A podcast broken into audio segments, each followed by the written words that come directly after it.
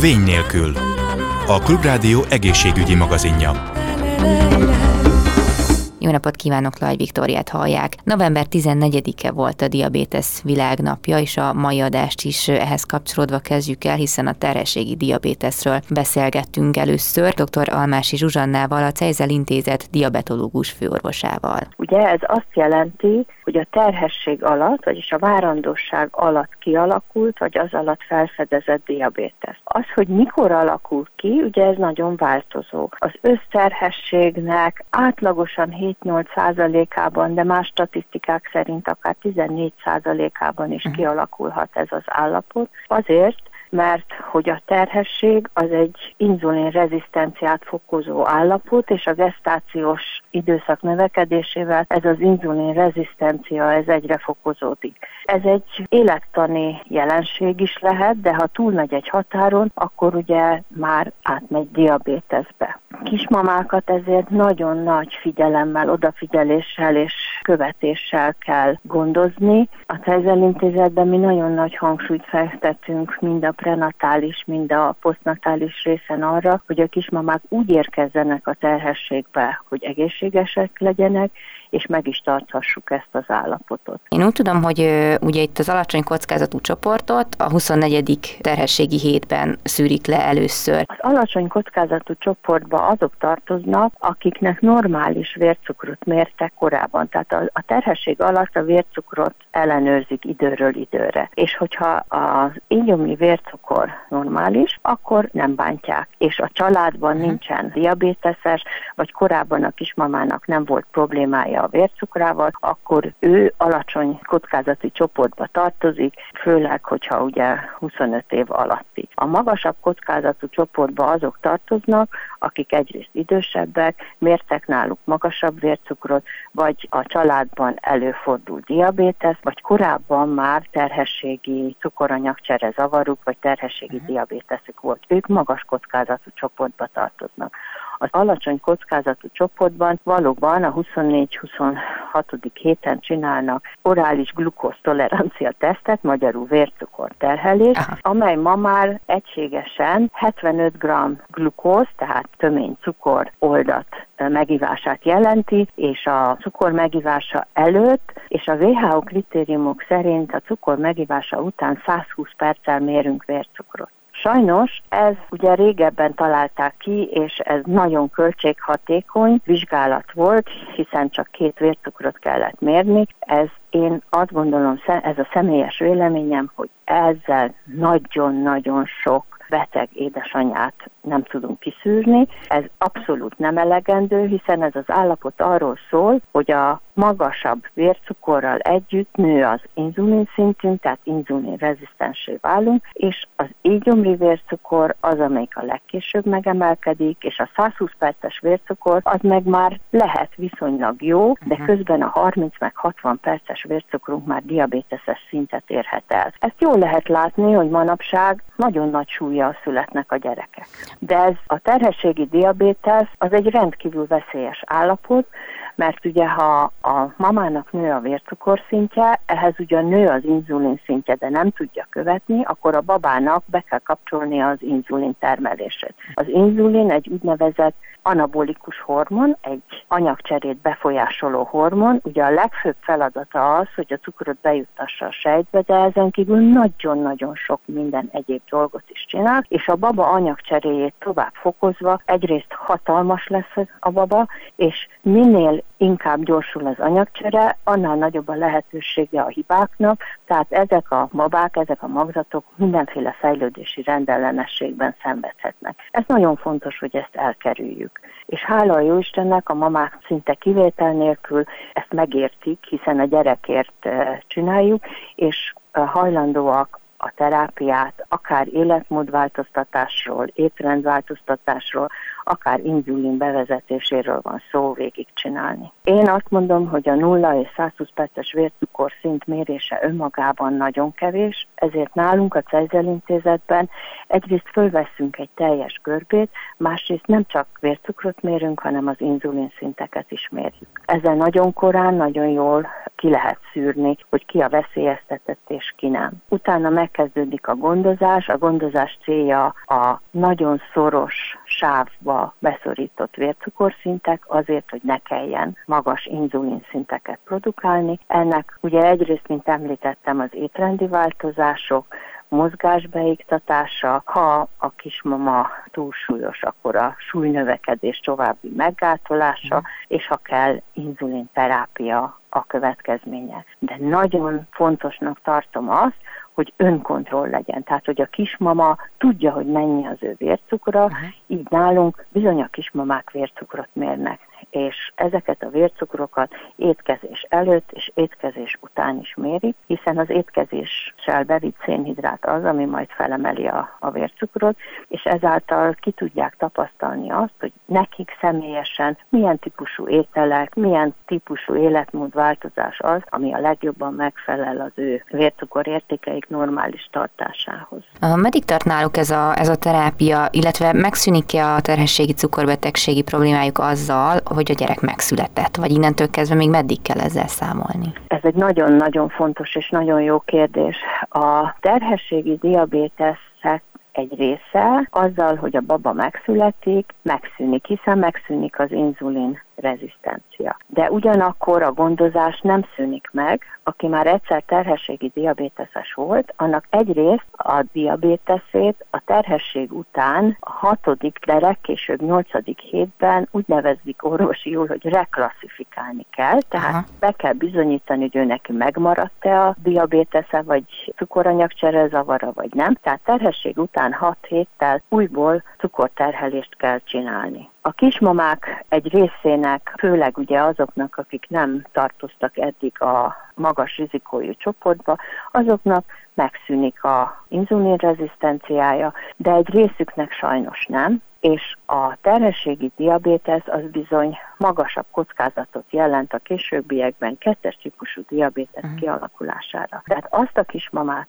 aki egyszer már terhességi diabéteszben szenvedett, annak nem szabad elengedni a kezét, és a házi orvosoknak küldünk is egy ilyen tájékoztatót, hogy ha már reklasszifikáltuk a diabéteszt, akkor is az első egy-két évben évente, a későbbiekben pedig ritkában, de cukorterhelést kell végezni azért, hogy megtudjuk, hogy merre halad ez a cukoranyagcsere zavar a mamáknál. Nagyon érdekes megfigyelés az, hogy a asszonyok többségében, aki már egyszer ezen átesett, a nagy részük már nem is igyekszik arra, hogy azt a cukordús étrendet folytassa, mint korábban. Tehát szerencsére az életmód változás, amit az ember bevezet, az kitart azért jó hosszan, és uh-huh. átível a, a terhességen is. Egyébként a gyerekeknél is létezhet utánkövetés? Tehát, hogyha az anyuka ebben szenvedett, akkor nem tudom, hogy ez lehet a hatással akár a magzatra, vagy esetleg csak akkor lehet, hogyha nem kezelték ezt a terhességi diabétesz, de minden esetre ellenőrzik a babánál, hogy alakult-e ki nála a probléma? Tehát azokat az újszülötteket, akik terhességi diabétesszel szövődött terhességből született,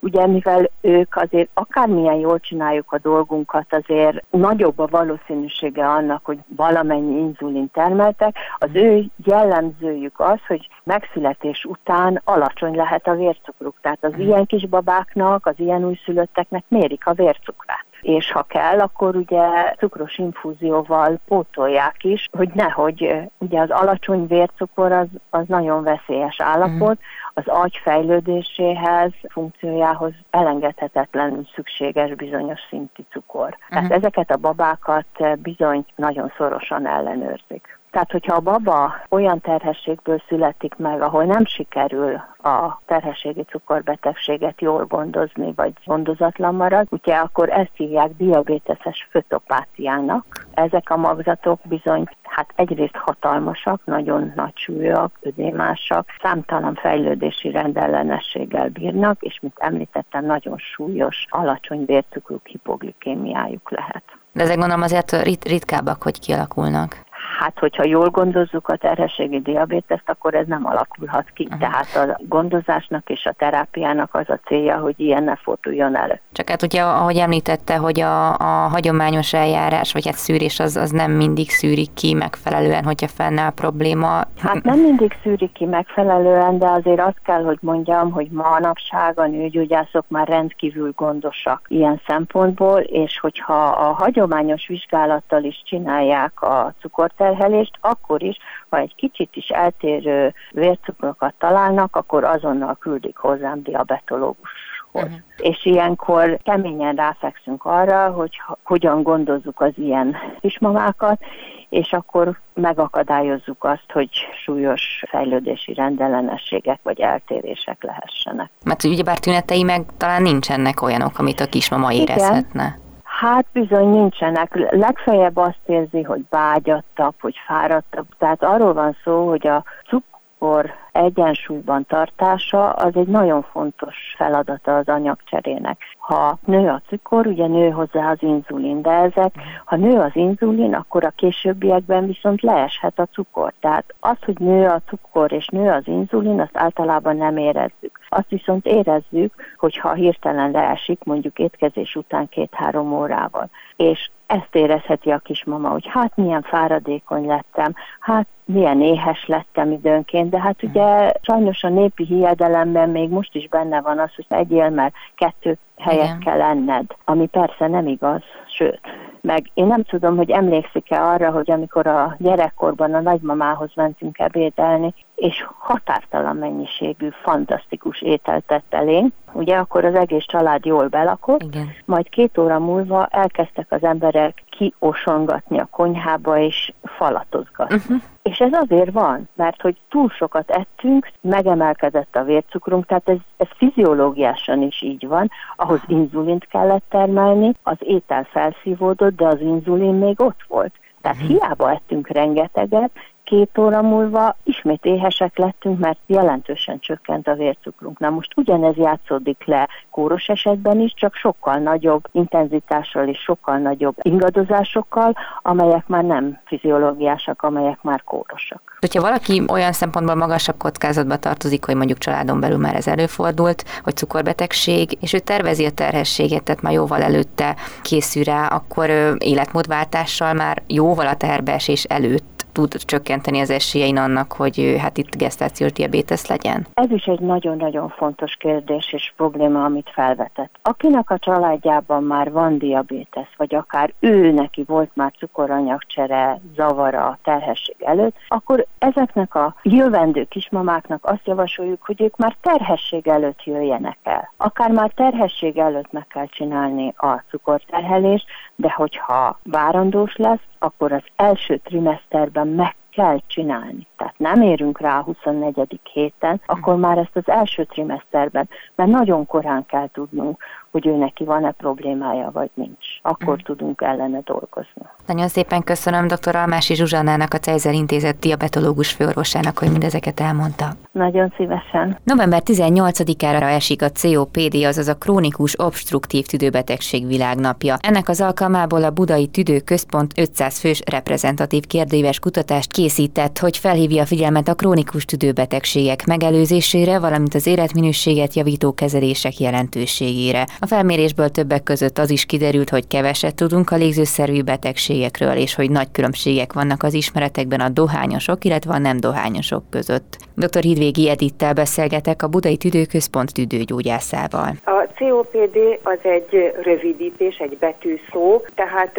ezt elég nehéz megfejteni egy átlagembernek. A legegyszerűbb úgy lenne lefordítani, hogy a dohányosoknak egy része, tehát nem mindenki, egy része, aki hajlamos erre, hogy a tüdeje elromoljon, annak a dohányzás következtében tönkre megy a tüdeje. Szerencsére nem mindenkinek, de sajnos pontosan ebből adódnak a problémák, mert hogy azt hiszik, hogy minden dohányosra igaz az, hogy ő nem lesz beteg, tehát ilyenkor hivatkoznak arra, hogy az XY-nak a nem tudom én nagybácsikája vagy nagypapája még 90 évesen is dohányzott és élt. Uh-huh. azért, mert esetleg szabad levegőn volt más életformát folytatott, illetve genetika is nagyon erősen közbeszól abba, hogy ki az, akinél kialakul a COPD, és ki az, akinél nem. Ez a COPD egy krónikus, tehát a C betű az a krónikust jelenti. Az O betű az az obstruktív, amit úgy tudnék lefordítani, hogy a légutak összeszűkülnek, különösen a kis légutak, ami azt jelenti, hogy nem a központi légcső meg a főhörgők, hanem kint a tüdőnek a külső részein, amikor elérik a kis léghólyagocskákot a levegők, oda nem tudnak bejutni, hogyha ez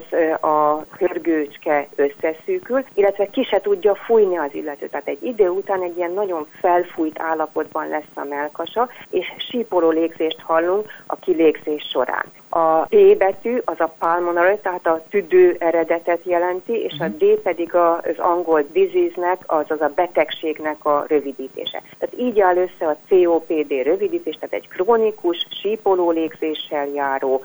De azt írják, hogy 40-50-es éveiben kezd el az ember hát a, a COPD-s beteg köhögni, ami innentől kezdve ugye rosszabb lesz, rosszabbul bírja a fizikai terhelés, nehezebben kapja a levegőt, stb. Nem tudom, hogy aki mondjuk 50 éves koráig ilyet nem tapasztalt, annál később még kialakulhat-e ez, vagy itt ez az a határ, amikor ez már azért előjön? De gyakorlatilag ez folyamatosan kialakulhat, tehát uh-huh. azon is múlik, hogy ki mennyit cigarettázik. Az is ártalmas, hogyha valaki, mit tudom én, hétvégente elszív 300 cigarettát, de ez még az úgymond belefér kategória, de hogyha rendszeresen naponta fél vagy egy csomaggal, az már megérződik, és minél tovább húzódik ez az időszak, amíg dohányzik az illető, annál jobban romlik és romlik a tüdejének az állapota. Gyakorlatilag egy ilyen csomag év mértékegységet szoktunk számolni, ami azt jelenti, hogy ha valaki egy évig minden nap egy csomag cigarettát szív el, az egy csomagév. Volt uh-huh. olyan beteg, akinek 100 csomagé fölött volt a elszívott dohány mennyisége, holott csak 61 nehány éves volt. Tehát el tudjuk uh-huh. képzelni, hogy az az illető nagyon fiatalon kezdte, ez különösen rongálja uh-huh. a tüdőt, és hogyha naponta akár két, vagy volt olyan, aki három csomaggal is elszívott, tehát mondjuk nagyon ritkaság, uh-huh. az akkor így összeszorzódik, tehát 30 év alatt három doboz cigaretta, az 90 csomagévet jelent. Wow. Belegondolni is szörnyű egyébként. Plusz még, hogyha hozzáveszünk, hogy a folytonos rossz levegőt szívjuk be ugye a városban mászkával, gondolom ez sem éppen jó Igen. hatású. Igen, tehát a, a városi rossz levegő egyrészt, másrészt máshol is lehet, tehát például foglalkozási ártalom, uh-huh. vegyszerek, poroknak az inhalálása, az is ártalmas lehet, vagy ami Magyarországra nem annyira jellemző, hogy a fűtési körülmények nem megfelelőek. Uh-huh. Tehát, hogyha kormoz és füstöt okádik a fűtő test, vagy, vagy a, a fűtési rendszer. Ez például Indiában igaz, hogy ilyen szabad tűzön, fű, szabad tűzzel fűtenek. Ott még a nőknél is nagyon magas a COPD arány. Egyébként Magyarországon is sajnálatos módon egyre emelkedik. Amióta elterjedt az, hogy a nők is dohányoznak, azóta a COPD-s nőknek az aránya is emelkedik. Tehát őket sem védi meg a nemük, sőt, talán még érzékenyebb a nőknek az hm. ideje. Hogyan lehetne mindezt kiszűrni? Akár a hagyományos tüdőszűrő vizsgálat erre alkalmas lehet? A hagyományos tüdőszűrő vizsgálatokat már befejezték, tehát ilyen rizikócsoportokat választanak most már ki ebből uh-huh. a mhm. szempontból is, de a melkas röngen az csak minimális információt nyújt, a jó az a légzés funkciós vizsgálat elvégzése lenne. Összeállítottak egy öt kérdésből álló kérdőívet, amire egészen könnyű válaszolni, és hogyha ezekből legalább négy fönnáll egy adott illetőnél, akkor érdemes elmenni az időgondozóba egy légzés funkciós vizsgálatra. Ezek a pontok, tehát a 45 éves kor fölötti életkor, az, hogy dohányzik, vagy dohányzott valaha, de mondom nagyobb mennyiséget, hogy nem bír bírja a fizikai terhelést annyira, mint az életkori átlaga, szokott ilyen fulladása, nehéz légzése, és hogy, hogy szokott-e többet köhögni, mint az ő, ő életkorának megfelelő átlagemberek, akik nem dohányoznak. Tehát a mhm. köhögés az nagyon fontos tünet a tüdőbetegségek tekintetében, mert egyrészt a COPD-nek, másrészt a tüdő daganatnak is jele lehet uh-huh. a köhögés és sajnos a COPD-sek között jóval gyakrabban fordul elő a tüdődaganat, mivel ugyanaz a kórok a dohányzás. Egyébként, hogyha már valaki egészen fiatal korat, teszem, az 16 éves kora óta dohányzik, de erősebben, tehát dohányos, és ez folytatja. Nála érdemes akár fiatalabb korban is elvégezni ezt a légzésfunkció vizsgálatot? A légzésfunkciós vizsgálat az nem fájdalmas dolog, tehát gyakorlatilag egy készülékbe kell ütemesen belefújni, ahogy a légzésfunkciós asszisztens ezt kvázi diktálja neki, hogy hogy uh-huh. kell végrehajtani ezt a vizsgálatot, mert csak akkor nyerünk pontos eredményt arról, hogy milyen a tüdőnek a térfogata, és milyen a kifújási sebesség, és még sok minden más, de mondjuk lényege ez az egész vizsgálatnak. Az egyszerűbb ilyen kis kézikészülékek gyakorlatilag csak ezt mutatják meg. Uh-huh. Tehát itt is le, le lehet mérni azt, hogy a tüdő térfogata, ha normális, akkor az egy jó pont, de a kifújási sebesség csökken, pontosan emiatt a, a sípoló légzések, illetve a hörgő szűkület miatt ez jelentősen fog csökkenni, és ez jelenti azt, hogy obstruktív a beteg, uh-huh, tehát ezt lehet lemérni ezekkel a légzésfunkciós dolgokkal. Vannak olyan állapotok, amikor eleve valakinek kisebb a tüdőtérfogata, az természetesen rosszabb, sanszal indul mindenféle ilyen légzésfunkciós vizsgálatban és a tüdőbetegségek megkapásában. Gondolom a kezelés az nagyban függ attól, hogy mikor kapták el ezt a betegséget, és sajnos azt kell mondani, hogy általában már egy súlyosabb stádiumban szokták, mert hogy már csak akkor mennek az emberek orvoshoz, hogyha valami probléma van. Innentől kezdve mit lehet vele tenni, hiszen ha jól tudom, nem gyógyítható. A nem gyógyítható az igaz, de karban tartható, tehát hmm. sőt, javítható is. Tehát nem egy olyan beteg volt, aki panaszos volt, eljött a tüdőgyógyászati szakrendelésre, ott megtörtént a légzésfunkciós vizsgálat, igazoltuk a COPD COPD-nek a fennállását, és utána olyan hörgőtágító gyógyszerekre lehet ráállítani a beteget, amelyek karban tartják a hörgőt, tehát egyrészt a napi tevékenységben segítenek, és ezt van olyan készítmény, amit napi egyszer, van, amit napi kétszer kell beszítni, és ez stabilizálja gyakorlatilag a hörgők állapotát, megszönteti ezt a légúti szűkületet, ezt az obstrukciót, könnyebb lesz a légvétel, és ha még ráadásul le is szoknak közben a dohányzásról ez uh-huh. a kedves beteg, akkor tenni a magának a legjobbat. Hát igen, az életmódváltás nagyon fontos. Gondolom ebbe beépül a mozgás is, bár nem tudom, hogy ez már egy előre haladott a betegségnél mennyire, milyen mértékben lehetséges. Ez az, ami visszafordítható. Tehát ha valaki ugye fullad, akkor nem fog mozogni. Ha nem mozog, akkor egyre gyengébb és gyengébb lesz, egyre inkább beszorul a lakásba, otthon marad, depressziósá is válhat akár, és az oxigén hiányal még akár agyi károsodás is kialakulhat, illetve nagyon sokszor a COPD-hez, a dohányzás miatt érbetegség, szívbetegség, agyi érbetegség is társulhat, tehát nagyon-nagyon sok problémája lesz ennek az illetőnek. Sőt, ami még akadályozza a járást, a mozgást, az a lábban levő érszűkület is. Uh-huh. Tehát, hogyha mozog az illető, akkor nem csak az izmait használja, hanem a vérkeringése is jobb lesz, ezáltal fejlődhet a tüdeje is. Tehát léteznek ilyen rehabilitációs gyakorlatok, végzőtorna, amit akár az időgondozóban, akár pedig ilyen úgynevezett rehabilitációs osztályokon, szanatóriumokban a régi kifejezéssel élve, ezeket el lehet sajátítani, és akár otthon is lehet gyakorolni. Vannak olyan kézi készülékek, amelyeket a tüdőgyógyászok föl tudnak írni. Ezek olyan segédeszközök, amelyek a légző izmokat tudják erősíteni. Tehát uh-huh. rengeteg fejlődés van ezen a területen, úgyhogy nem szabad föladni a reményt arra, hogyha valaki kapott egy COPD diagnózist, akkor akkor attól még nagyon sokat javulhat az állapota, egyrészt a gyógyszeres kezelés révén, másrészt pedig ezek a gyógytorna, illetve a légzőtorna és ezek a légzés segítő készülékek révén. A koronavírus járvány hogyan befolyásolja a COPD-sek kezelését, esetleg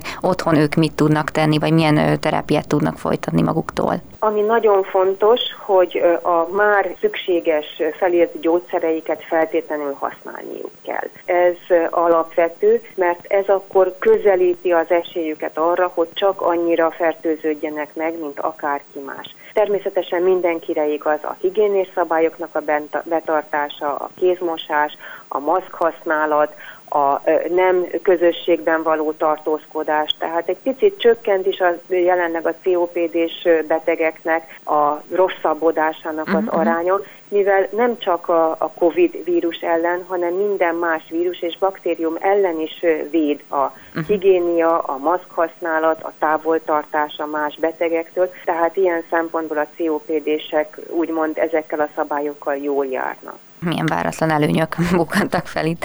Nagyon szépen köszönöm dr. Hírvégi Editnek, a Budai Tüdőközpont tüdőgyógyászának, hogy mindezeket elmondta. Köszönöm szépen a figyelmet, és remélem, hogy megtartják a tanácsaimat. Ezzel pedig a műsor végéhez értünk. Köszönöm a figyelmüket, további kellemes rádióhallgatást kívánok. Laj Viktoriát hallották, viszont hallásra. Vény nélkül. A Klubrádió egészségügyi magazinját hallották. Egészségükre!